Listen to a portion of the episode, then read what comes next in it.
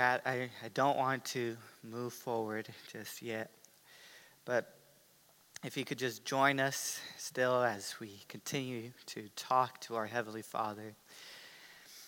Heavenly Father, we come to you and we are so thankful that we're able to come and sing to you and praise you and glorify you and say that you are wonderful, you are amazing. Lord, you have made a place here in this church and in our lives. You made it possible so that we could go to you and know that you fully love us. You, you, we shouldn't feel shamed to go to you. We should go boldly and give you our pains and our struggles. You are a good Father. Be with us throughout the remainder of this service, Lord. We thank you for bringing us here. In Jesus' name we pray. Amen and amen. You may be seated. Uh, thank you all for coming. Thank you for those who have joined us online. Um, God has been good to Encounter Church, and we are blessed to have you join us, whether you're here in person, whether you're connecting online, whatever the case may be. Uh, we are blessed to have you. Today, uh, I want you to put on your seatbelt. Uh, we are going to look at the Bible. Like, what is the Bible? And we're also going to look at prayer. These two things are the most essential tenets of Christianity. Uh, and, I, and I want to present some insight about them by God's power, God's grace. Um, I might push some buttons while I'm presenting things about the Bible and about prayer, but I want to be clear on something. So, if you do have your Bible, um, we, we believe that the Bible is God's Word, and today we will be going to Luke 11. Uh, you will be able to see it up on the screen too. Luke 11, 1 through 4. Um, I'll be reading from the NIV, which is one of the many versions. There's a whole bunch of versions of the Bible, different translations, and the NIV is just one of them. It's the New International Version, and it's important to note that I am reading from the NIV since different versions of the Bible, they, they have different readings, especially if you read the King James Version. So, so Luke 11, 1 through 4. It's a book that we've been looking at. It's a book within the Bible. The Bible's full of different books. And this particular book, it talks about Jesus being the Son of God, that he is bringing freedom to the captives, that he is preaching good news to the poor, that he is healing all those who are sick. And remember that this book in particular, it was written by a person, by Luke, and that's why we call the book Luke, and it was Christian curriculum. It's supposed to help this person that we read in the very beginning named Theophilus. And Theophilus, he had some understanding of Christianity, probably, and and he probably learned some stuff about prayer. But Luke is trying to help him understand more about prayer. And that's probably why Luke included this story that we are about to read. So, Luke 11, 1 through 4, it is up on the screen, and it goes like this One day, Jesus was praying in a certain place. When he finished, one of his disciples, disciples are his followers, his students. One of his disciples said to him, Lord, teach us to pray, just as John taught his disciples. And then Jesus says in verse 2 He said to them, When you pray, say, Father, hallowed be your name, your kingdom come. Give us each day our daily bread Forgive us our sins, for we also forgive everyone who sins against us. And lead us not into temptation. The disciples had been impressed by the prayer life that Jesus had. And they had heard how Jesus' cousin, John the Baptist, how he had taught his disciples how to pray. If you ask God, if you ask Jesus what you want to learn, He will give you, you will receive. Jesus began to teach them how to pray. He began by saying, say. He didn't say, oh, you first need to get your life all together. He didn't say that you need to turn off the lights of the church building or that the worship team needs to be playing. And I must say, the worship team has been doing a wonderful job. And even the media team with Jonathan, you guys have been doing great. But he didn't say anything of those things need to be present in order to pray. You don't need to have a good day to pray or spend several minutes in the altar up here shouting in order to pray. And I am not saying that any of these things are bad, these things may help. But Jesus just said, say. You can say this prayer. And if you do, you will be learning how to pray according to what Jesus taught. What are we supposed to say? Father, hallowed be your name, your kingdom come. Give us each day our daily bread. Forgive us our sins, for we also forgive everyone who sins against us. And lead us not into temptation. This sounds familiar, but it's also a little bit different from how we know the Lord's Prayer, or some people call it the Our Father. But this Lord's Prayer that we just read, it is different from how we learned it. We probably pray, Our Father, who art in heaven, hallowed be thy name, your kingdom come, your will be done here on earth as it is in heaven. Give us this day our daily bread. Forgive us our trespasses as we forgive those who have trespassed against us. Don't let us fall into temptation, but deliver us from evil. Amen. We probably pray that prayer. And it's a bit different from the prayer that we just read in Luke. Well, the reason why these two prayers are different is that Luke has one prayer, and Matthew, he's another person who also wrote about the life of Jesus, he had a different prayer. The prayer from the gospel from the other book, from Matthew, is probably the one that we learned. And you could see up here on the screen, it's very small to see, but Matthew has the way that we learned it, and Luke has on the right the way that the one that we just read. The prayers are slightly different. There are differences. And there are several explanations why they are different uh, between why there are differences between the two gospels. One is that there are two different times when Jesus taught how people ought to pray. In Matthew's gospel, Jesus taught about prayer during the Sermon on the Mount. But in Luke's gospel, Jesus taught about prayer after the disciples asked him. Another possibility is that the authors Luke and Matthew took liberty in their translations and summaries.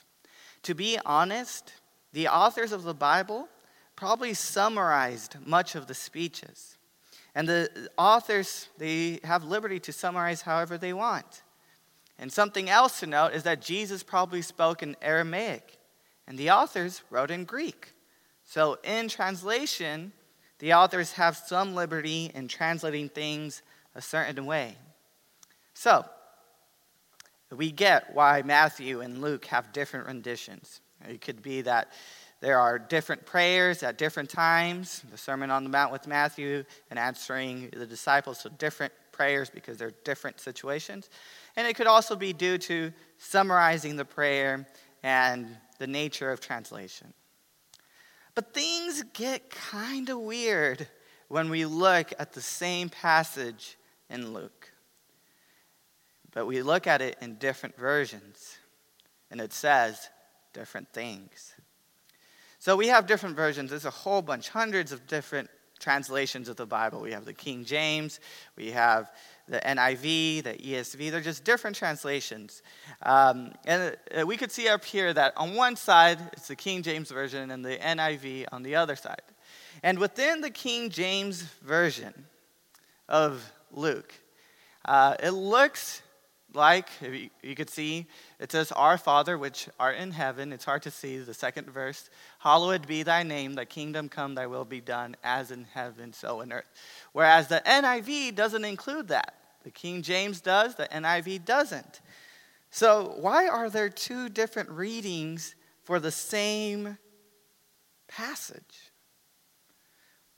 Why does the niv the new international version and other translations have a different rendering, a different reading from the King James Version? The answer is not malicious. We shouldn't be cynical. The answer is not because modern translators are evil and want to distort God's words. They want to take away words from the Bible. No, that's, that's not why. The answer is more technical and even a bit academic. The answer revolves around something I'm a, I'm a geek about. It revolves around something we call textual criticism. Who, and you don't have to answer, but think about this. Who here knew, and you could answer in your mind, that we don't have the original writings that the Bible authors wrote? We don't have the actual scroll that Luke wrote on and gave to Theophilus. But what we do have are copies. We call these copies manuscripts, and we have thousands of them. There's actually this website called the Center of the Study of New Testament Manuscripts, or the CSNTM for short. You can digitally see the manuscripts on their website. Here's one of the earliest manuscripts, it's uh, one of the earliest copies. This is from the book of John. It contains John 18, 26 19 to 19, 1.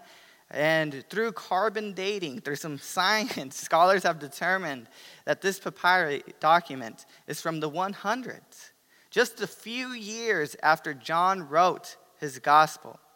It's kind of neat that we live in a world where we can access these manuscripts via the web. It's currently located in Oxford, England. Um, I would love to see it in person, but it's still cool that we could see this copy, see a good photo of it online. It's neat that we have copies that reach all the way back to the second century. The papyri, the, the type of paper that they used, um, that the scribes used, was commonly used back then. We have lost much data from then, since, as you could see, the paper would not have been properly preserved. Uh, but thankfully, God has preserved important copies. Concerning our text, what manuscripts do we have? The most important one is this one that we could see up here. Um, it, it is the P75. It's papyrus. That's why we call it P, and it's the 75th one. It's pretty close to the date of composition. This copy comes from the third century. So, here are some things to note from it, uh, from this copy. Uh, as you can see up here, uh, the number one says pater in Greek. Number one right there, it's written in Greek which sounds like the Spanish way of saying dad, padre. Um, the earliest manuscripts don't include in the book of Luke our father, it just says pater. Thus, the NIV and other manuscripts just have father instead of our father. Second, immediately after saying, Your kingdom come, the Greek goes on to say, Give us our daily bread. That's the second point over there. Ton arton. And the third point, um, that, with the second point, usually in the Matthew version, Matthew's version, before going to ton arton, there's um, your, your kingdom come, your will be done. But it goes immediately to talking about the bread. And third, after saying, forgive us our sins, it, immediately goes for we also forgive instead of as we forgive. It's kind of hard to read this stuff. Um, there are no spaces and everything is capitalized, but I, I just find this fascinating. Here's another example. This is a century later, the fourth century, so in the 300s, and same idea. Pater in the very top, father, not our father, Immediately going to our daily bread instead of saying, Your will be done on earth as it is in heaven. And for we also forgive instead of we forgive, as we forgive. So a hundred years passed between the copy that this copy and the copy that we just saw. And the text remained the same. This should give us confidence in the copying skills that the human scribes had. Most of the scribes, they were monks who spent their time in monasteries just making these copies. And we are indebted to them, and we should be thankful because without them, who knows what copies we would have. But let's remember this. Despite how smart these scribes were, they were still human. As you can see in the blue, I circled it in the blue, the scribe had forgotten to add toe um, the, in the text. So he added it at the top. Um, toe is the neutral definite article. We would translate it as the. So the scribe, as he was copying from other copies, forgot to write to down at first, and then added it later when he realized he had forgotten it. I'm sure it's happened to us. We write something and forget to add something. Thank God for erasers and backspace. But back in the day, they didn't have such things. But let's fast forward all the way to the 10th century. In this copy of the same passage, it says pater in the very top, but then it also says hamon. It doesn't say just father. It says pater hamon, which means our father. So there is this addition in the 10th century. And the manuscripts also added Genetha to, to which means your will be done. So the third century manuscript did not have this, but older 10th century manuscripts did. And uh, I find this important because you see different versions and you see different translations, and they all connect. And some people may say, oh, we don't have the actual writings, but we have pretty good manuscripts. So, I couldn't fit the third point, but this is fine. This next slide compares both of them, right? So, in the third century, which is closer to the original writing, and the 10th century, which is hundreds of years after the composition. But you might ask, why are there errors? Or why are there variants, rather? Why are in these copies, why are there in this one, why is it that Hamon is added, our Father is added, instead of just Father? Well, transition and copying, the transmission of Scripture, it's a human task. And humans err without the Holy Spirit power. The Holy Spirit was present when the authors originally wrote this. But the scribes, they were copying and, and they didn't have the, the same power of inerrancy that the early writers did. So they messed up. And what probably happened was that sometime between the third century, well, we also saw the fourth century and the 10th century, a scribe inserted the other parts, the Our Father part, and Your will be done part. He probably inserted it because he had remembered the prayer of Matthew, and he saw it, and he, he just remembered it, and he just added Hamon by accident because that's how he memorized the prayer. In Matthew, the earliest manuscripts do include Our Father. Maybe the scribe wanted to harmonize, he wanted to just make it go together. We can't be 100% sure why the scribes did it. We can't go into the mind of the scribe, but we can speculate. We can think of why the scribes do it. So, anyways, the King James Version includes the Our Father and the, one, the thy will be done. Because when the scholars translated the King James Version, they used the manuscripts that were available and known to them. And the ones that they had discovered only had Our Father. But the New International Version and other modern manuscripts do not include all these insertions. Because since the time of the King James versions, since the 1600s, there have been discoveries of other manuscripts closer to the original documents. And modern translators, committees of these Bible translations, they look at all these copies and recognize what text is closer to what the original authors wrote. All that to say, this is why I prefer the NIV reading of the text over the King James Version. I still like the King James. It's, it can be beautiful at times, but it does fail to recognize the historical discoveries we have made in the area of ma- biblical manuscripts. Each time I come up here, I do my research. If you were to ask me what version I read and study, I would say the Greek version, the original languages. I also look at the footnotes, like why this reading over another reading is better. I look at the critical apparatus, which is on the right. It tells me why we have the chosen reading.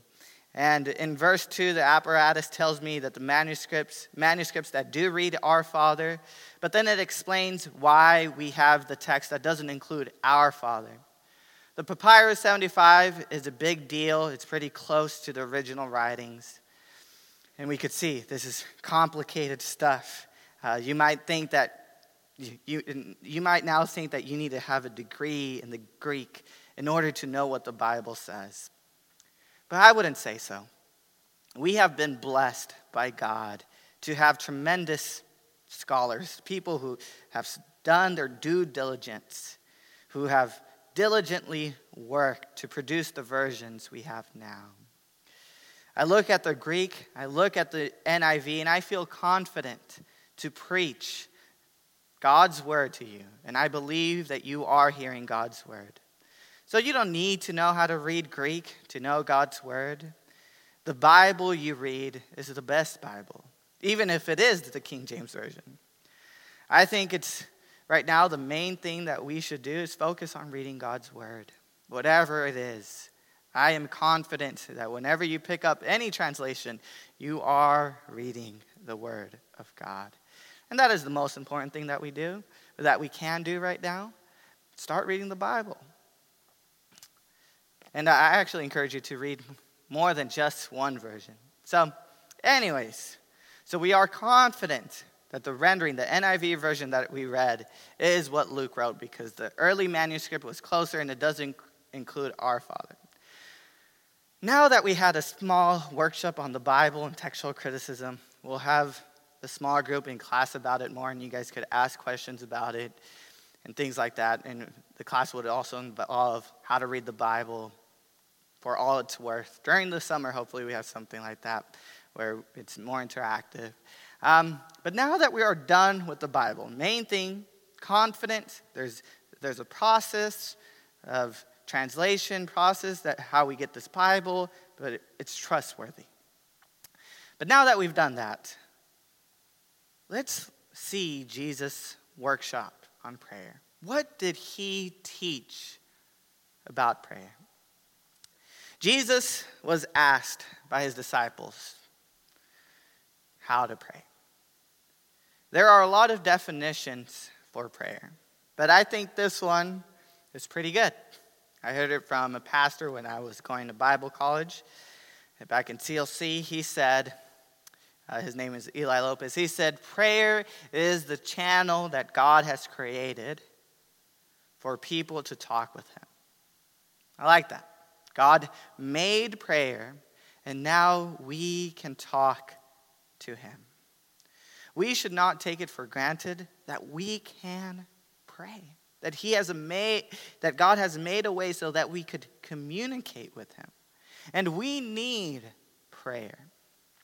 Dietrich Bonhoeffer, the pa- pastor who lived during Nazi Germany and stood up for the Jews, he said, Prayer is the natural need of the human heart.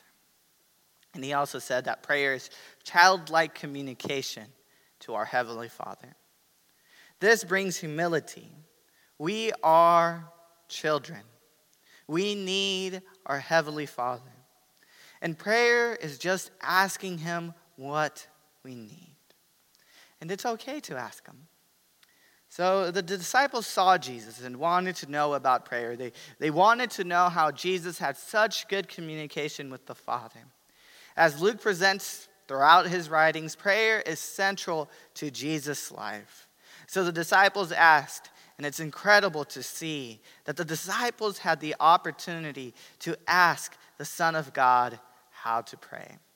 It's quite amazing that we thousands of years later, are blessed to get the answer. And to be honest, only through Jesus can we connect with the Father. So thank God the disciples asked. Jesus answered them, answered the disciples, answered the question about how to pray. And he said, When you pray, say.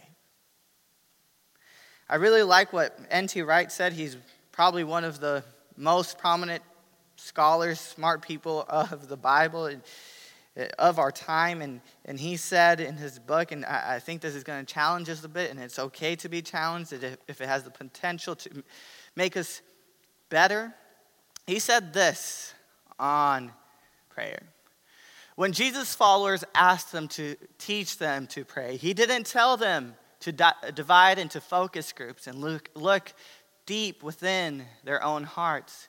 He didn't begin by getting them to think slowly through their life experiences, to discover what types of personalities each of them had, to spend time getting in touch with their buried feelings. He and the disciples both understood the question they had asked. They wanted and needed a form of words which they could learn and use. I think some of us may fear saying the Lord's Prayer and seeing it as a form of prayer. Maybe it's a response to religiosity and ritualism that we had experienced when we were younger, or maybe our parents' ritualism. We, we feel that maybe saying this prayer is all ritual but no heart. Yet, Jesus believed that saying this prayer was an excellent way to pray. Let me push a little bit more. According to Dietrich Bonhoeffer, he said this Jesus told his disciples not only how they should pray, but what they should pray. The Lord's Prayer is not an example for the prayer of the disciples, rather, it is what should be prayed as Jesus taught them. Wow. I just find this fascinating because this kind of goes contrary to some stuff I've heard. Sadly, some of us have gone to the extreme by thinking that if it's not our words in the prayer, then the prayer is not genuine. But man, Jesus and the early Christians didn't think that was the case. In one of the earliest Christian writings, Maybe, maybe this writing was written probably before the first century ended. It's called the Didache, the Teachings. It taught that Christians were supposed to say this prayer three times every day. I am not saying that we need to be legalistic and pray the Lord's Prayer three times every day. No, that's not what I'm saying. But I am saying that the early Christians thought it was okay to pray the Lord's Prayer in the exact form that Jesus presented it. And Jesus, as a Jew, probably prayed, set up prayers as well. Within Judaism, it was a prevalent practice, and it still is, to pray the Psalms. They would just open up the book of Psalms and pray the Psalms. And even if we look at the Greek of this text in Luke. One scholar said, the words when, when, or whoever, hotan, the Greek hotan, whenever you pray or when you pray, imply frequent repetition of the actual prayer. It's good to pray the Lord's Prayer. I typically pray the Lord's Prayer twice a day. And I'll share towards the end my, how I usually pray daily. Once I wake up, and before I go to sleep, I pray the Lord's Prayer. The Lord's Prayer is actually one of the first things I remember my mom teaching me. I remember living on South Church Street, and before I would go to sleep, my mom would go next to my bed and we would pray El Padre Nuestro, the Spanish form of the Lord's Prayer. And that helped me significantly. What Jesus taught on prayer is, is fantastic. It actually works. You do learn how to pray by following what Jesus teaches us. But it's hard to talk about.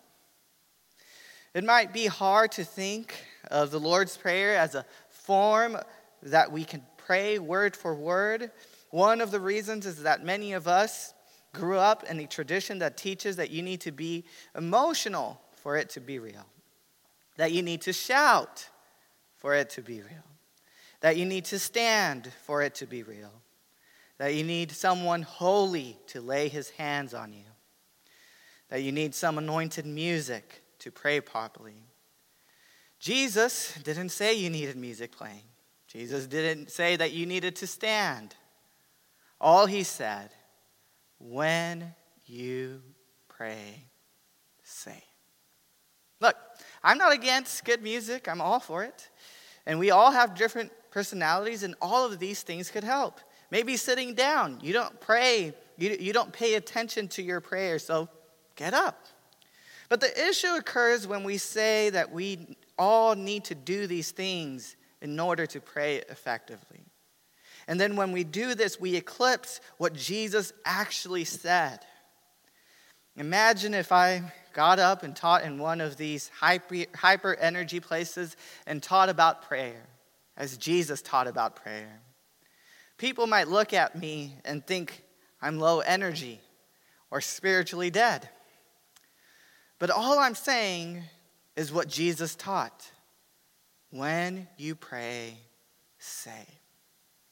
I'm not trying to disparage other churches. We need to be united, but I do want to make sure that we are clear on what Jesus taught on prayer. Rather than putting our presuppositions, what we think is right first, we should look at what Jesus said. And look, I am not saying that we all pray the same. We all have different personalities. Even churches have different cultures. And sometimes even within Encounter Church, we might have music playing here, an altar call. People come up to respond to the message of some sort when COVID stuff is lessened. And it's not bad, though it can be if we say that's the only way you could pray. Wright said, It's of course true that different people will find different patterns and pathways helpful. And there are plenty of teachers who can point out the way forward for particular people in particular situations. I actually encourage you to find biblical teachers who can help you pray better. Feel free to look them up. There are times that we need to hear from somebody who can speak our language, especially in times of emotional distress. But at the same time, I think the best way to pray is to pray as Jesus taught us to pray, to say this prayer. But reciting this prayer may feel wrong. Why is that? Believe it or not, part of the reason is that culturally we've been influenced by these movements called romanticism and existentialism. And we, we think, we now believe that for something to be real, we need to make it ours. We need to feel for it, we need to feel for it to be authentic. But that kind of creates unnecessary anxiety. The early Christians and Jews didn't feel that way.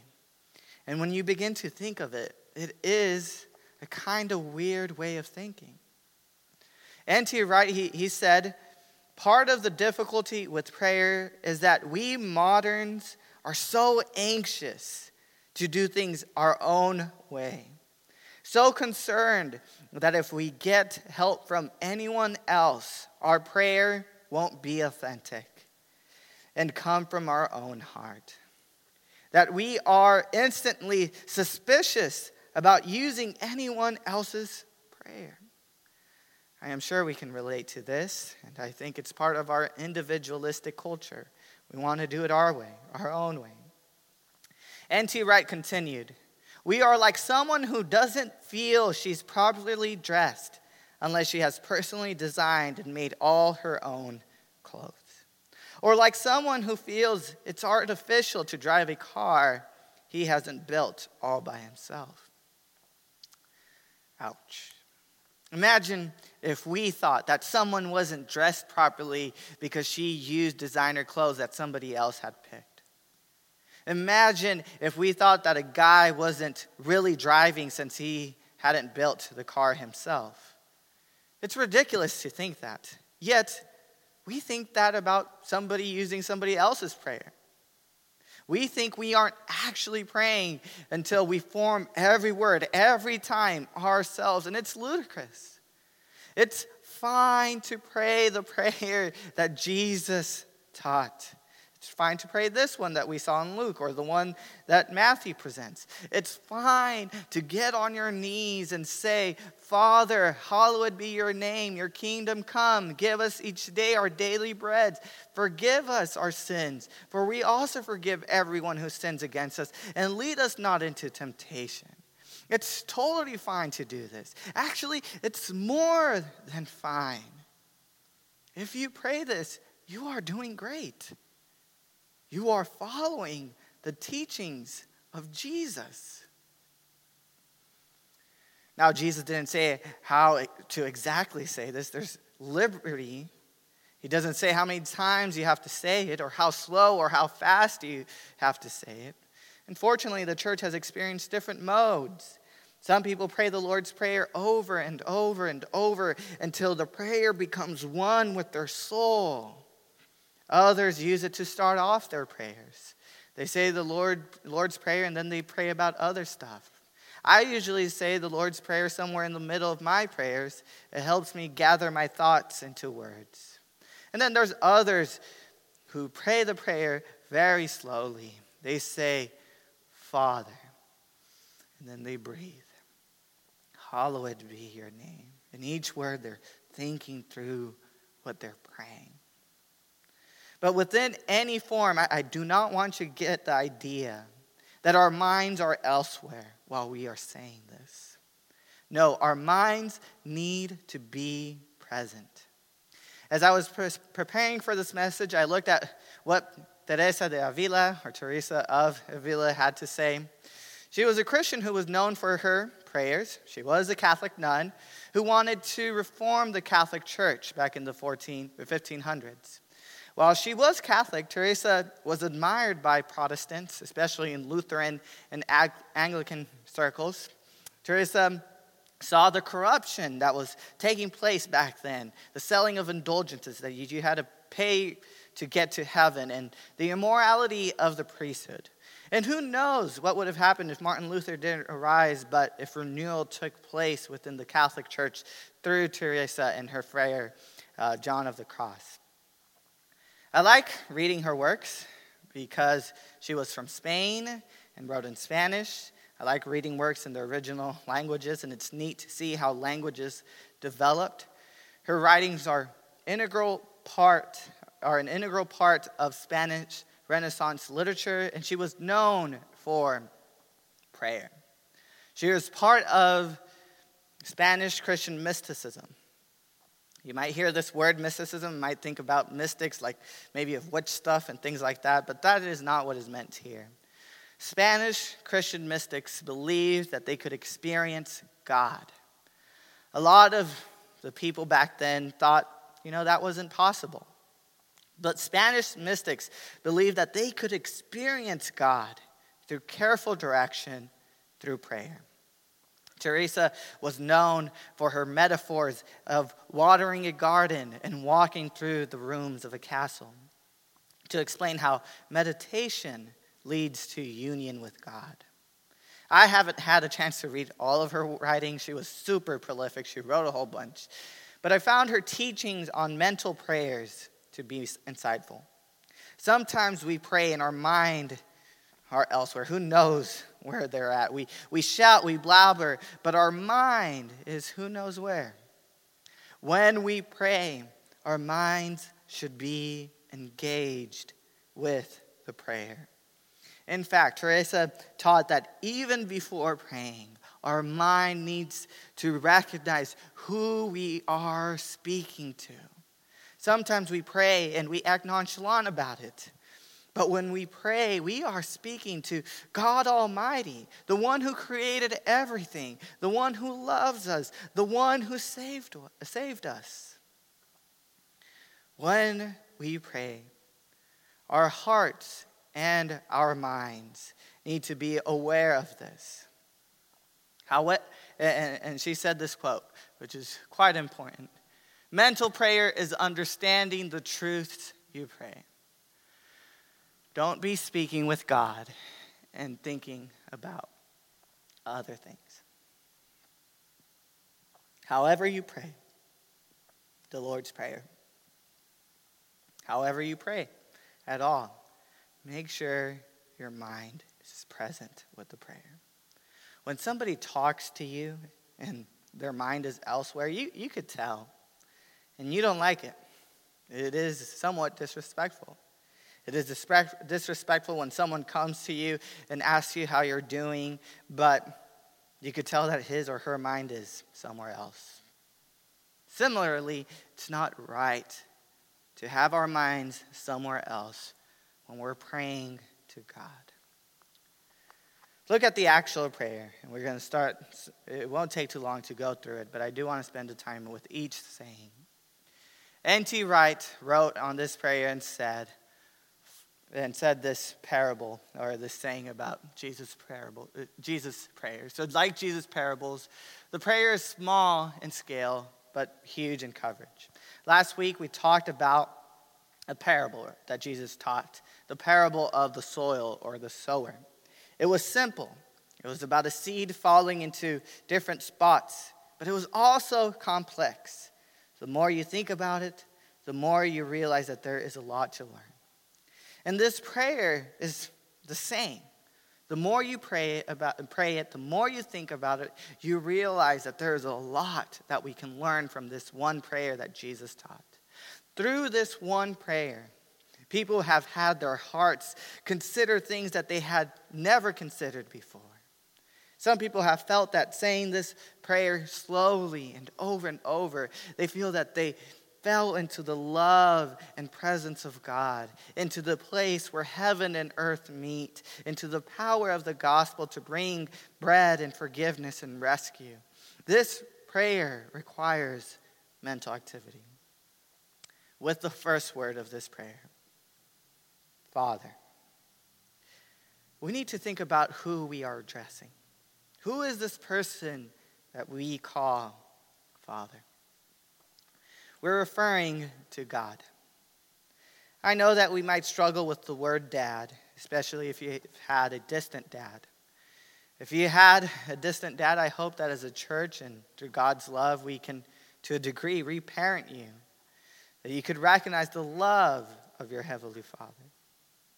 And recognize that calling God Father is not saying that He's distant or far away, but calling Him Father is saying that He is close. It's kind of crazy to think that we could call the creator of heavens and of the heavens and the earth, that we could call him Father. Like, who are we to call him Father?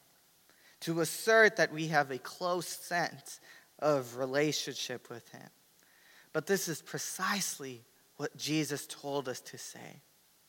Through this prayer, Jesus invited us, invited his disciples to begin to look at God as Father and see themselves as God's children. God is Father. Together, as disciples of Jesus, we can confidently call upon God as Father. God knows us as His children, and He knows what we need. And like any good father, he wants to bless us and he wants us to talk to him regarding whatever we feel. It might even feel like it's childish, but he still wants us to bring it up to him. Don't be afraid to pray. Don't think that your prayers are inadequate. A father just wants to hear their children speak. Pray with confidence. Before the time of Jesus, no person, no one person referred to God as Father. But because of Jesus, we can confidently pray to God, to our Father. And also know that as we call him Father, that we are becoming part of the family with everyone else who, God, who, who calls God Father. Any disciple of Jesus is a child of God. And as a child of God, you are a brother or sister to somebody who is also a child of God. Father. Then Jesus said, Hallowed be your name. Before asking God anything, we pray, Hallowed be thy name. That word, hallowed, is an archaic word, it's an old word, and it basically means, May your name, may you be holy. It's a form of worship and saying that you are worthy, that we praise you. Before anything else that we do, we praise God for who he is. Chrysostom said, The person who would offer worthy prayer to God should ask for nothing before the Father's glory, but should make everything come after the praise of him. We first praise him, and that's why when we start the service, we first sing and praise him. And I think this is part of what Teresa was talking about, about thinking about who we're talking about, that we're thinking about God being our Father. And the first thing that we say is, Hallowed be your name, because that connects and we're just recognize how holy, how wonderful God is. And we say, May your name be holy. When you actually think about God and your mind is present about how He is your Father, when you turn your attention to God, the first thing you are going to want to do is praise Him. Thus we say, Hallowed be your name. Then Jesus said, Your kingdom come. I feel like I've become a little expert on the kingdom. Like, whenever I have to write about the kingdom for school, I have plenty in the bank to write about with regards to the kingdom. And we've talked about the kingdom here. You know, we have looked at the entire biblical narrative and seen the kingdom theme developed. God wants to rule with humans peacefully upon this world, but humans brought chaos and futility. There's this Hebrew word, tohu vavohu, which represents the, the chaos that we bring, the chaos that God has brought order to, but we just brought disorder to the peace that God had brought. But God had promised that He would bring peace to this world, a kingdom of peace, that He would restore everything. And He does it through Jesus. And Jesus invites us to pray that the kingdom would come. It has begun to arrive on this earth, but there is still a lot that is missing. Praying that the kingdom comes really influences our prayer. In our prayers, we live in the overlap of both heaven and earth. We are caught in between, speaking to God while we are on this earth. There are different views of prayer. We have pantheists, like Buddhists and Hindus, on one side of the spectrum. They think the divine and the earth are the same. Divinity is everywhere, including within myself. So prayer isn't so much addressing someone else, but rather praying for the pantheist is getting in tune with an inner truth and life that are found deep within your heart and the silent rhythms of the world. This might sound nice, but this is not Christian prayer. Then on the other side of the spectrum, we have deists Deists see God. He, he created the earth, the universe, but he's, he's distant from everything. He's not involved. He's not personal. He doesn't care about us and doesn't listen to us. For the deist, prayer is sending like a, a message in a bottle and just throwing it, and it's probably never going to be read. Then we have Christian prayer. And it teaches that there is a distinction between the earth, between self, and heaven. But yet, heaven and earth are coming together through Jesus. And as those who are in Christ, we stand in between. When we pray, we are standing in the fault line. Christian prayer is about being shaped by Jesus, who held heaven and earth. When we pray, Your kingdom come, we're saying, mold us like Jesus so that we can show the kingdom on this earth as Jesus did, so that we can present the kingdom as ambassadors of Jesus. We're also praying that just as the disciples experienced God's kingdom by experiencing Jesus, we want to have that a similar experience. Because through Jesus, many experience the kingdom by having victory over Satan and his kingdom. And we want that too. We want to have victory over Satan, over the king, uh, over his kingdom. We want victory over the power of this world. We want victory over sin and death and brokenness. And there is also this end time type of thing. If you read the Bible towards the end, it gives us good news about a beautiful picture of a time when there is no more tears. And we are praying, Your kingdom come. It means that that time would come when there is no more suffering that all the destructive kingdoms would be dealt with, and that the perfect man, the Son of Man, Jesus Christ, would rule here on the earth. Your kingdom come. Then Jesus said, Give us each day our daily bread.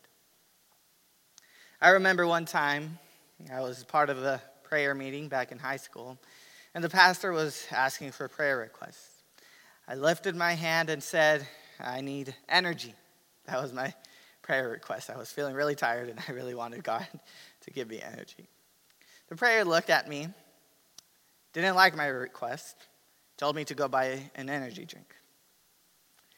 And he went to the next prayer request. And I get it, you know, that my prayer wasn't that important. But God still wants to hear me ask him for energy. Asking for energy may appear to be a small request. But give us each day our daily bread could also be interpreted as a small request. Yet God wants us to ask Him to fulfill this request. Sometimes we think that we only speak to God for the big things, that we only ask from Him things that appear to be impossible. But no. God also wants us to pray for the small things, like food or energy, in my case. Bonhoeffer taught as long as the disciples are on earth, they should not be ashamed of asking their Heavenly Father for the things they need for their bodily life. I had a great relationship with my parents, and I still do. And I know that they would want me to let them know if I needed anything. You would want your children to tell you if they needed something.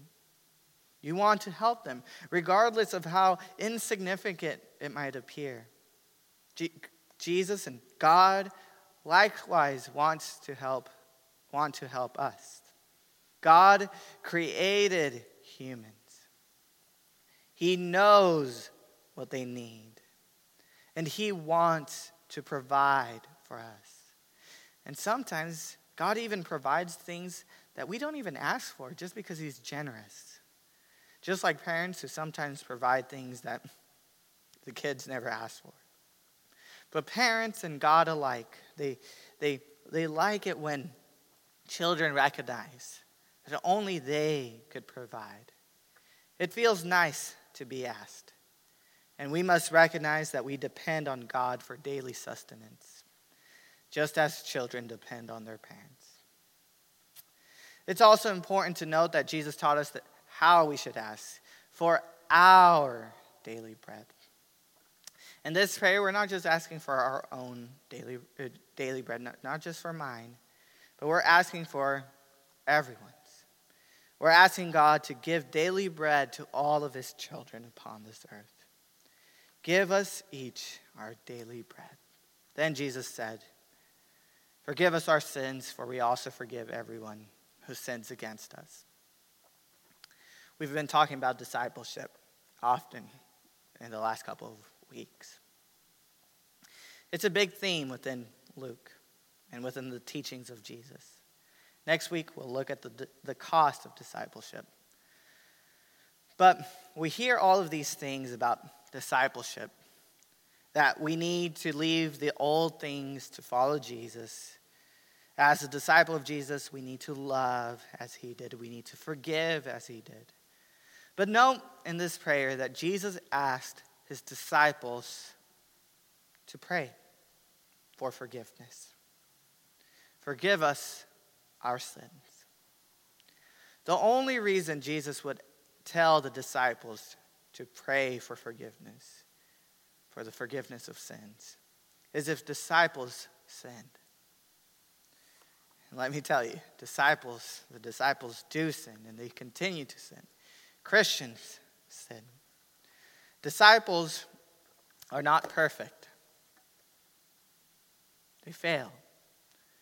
The disciples' daily sorrow is the recognition of their guilt, said Bonhoeffer. They who could live without sin, the disciples in community,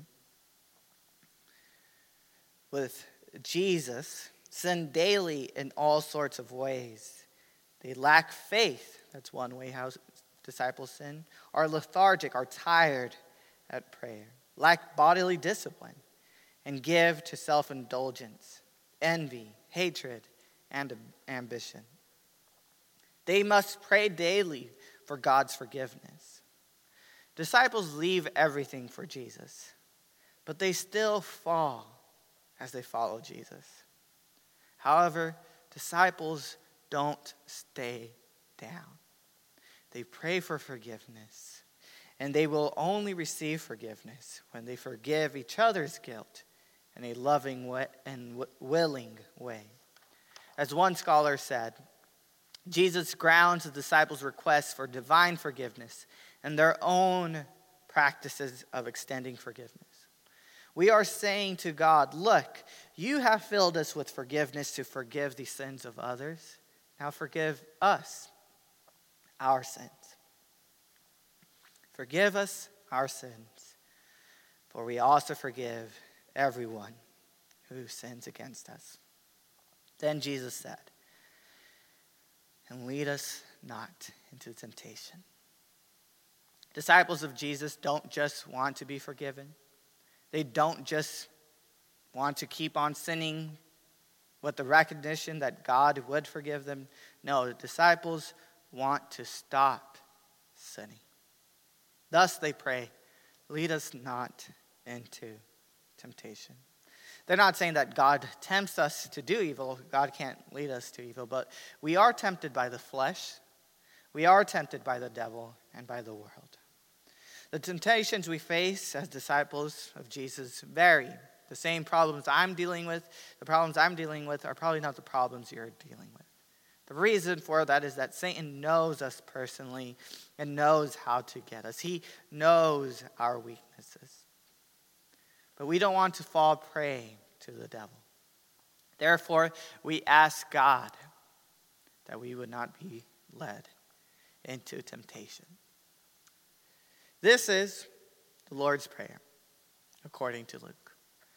And I hope you feel a sense of relief that there is a way that Jesus has set up for us to pray.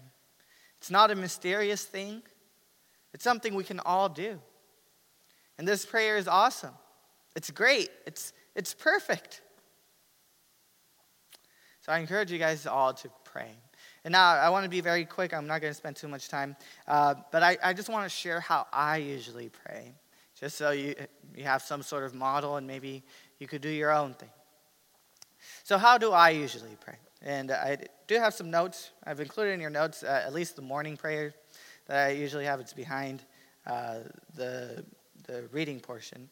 Um, I usually wake up and I pray a psalm.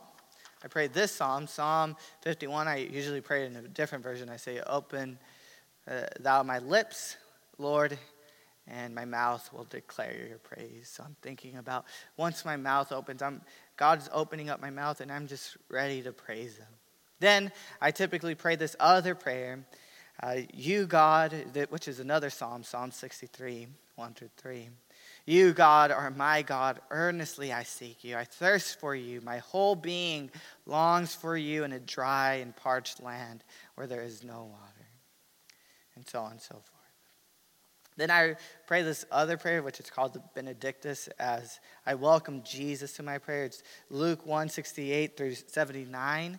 It's about when Jesus is coming, the Christmas story. And I pray that as I get ready for Jesus to come within my prayer. And we won't read it, but it's just a way to welcome Jesus. And then in God's presence, this is where it gets a bit personal. I, I think through the day ahead. These are questions that I ponder and I pray about. I, I think about the work that I will do, the people I will encounter, and I pray about it, the, the dangers or uncertainties I face, the, the possibilities for joy and acts of kindness. Any particular resolution, like I told myself I was going to do something and I broke it and I need to renew, and we fail always, so there's always resolutions I need to renew. And then I consider things that draw me away from the love of God and neighbor. Is it myself? Is there something that I'm doing that I need to stop so I could continue to draw from the love of God and continue to love my neighbor?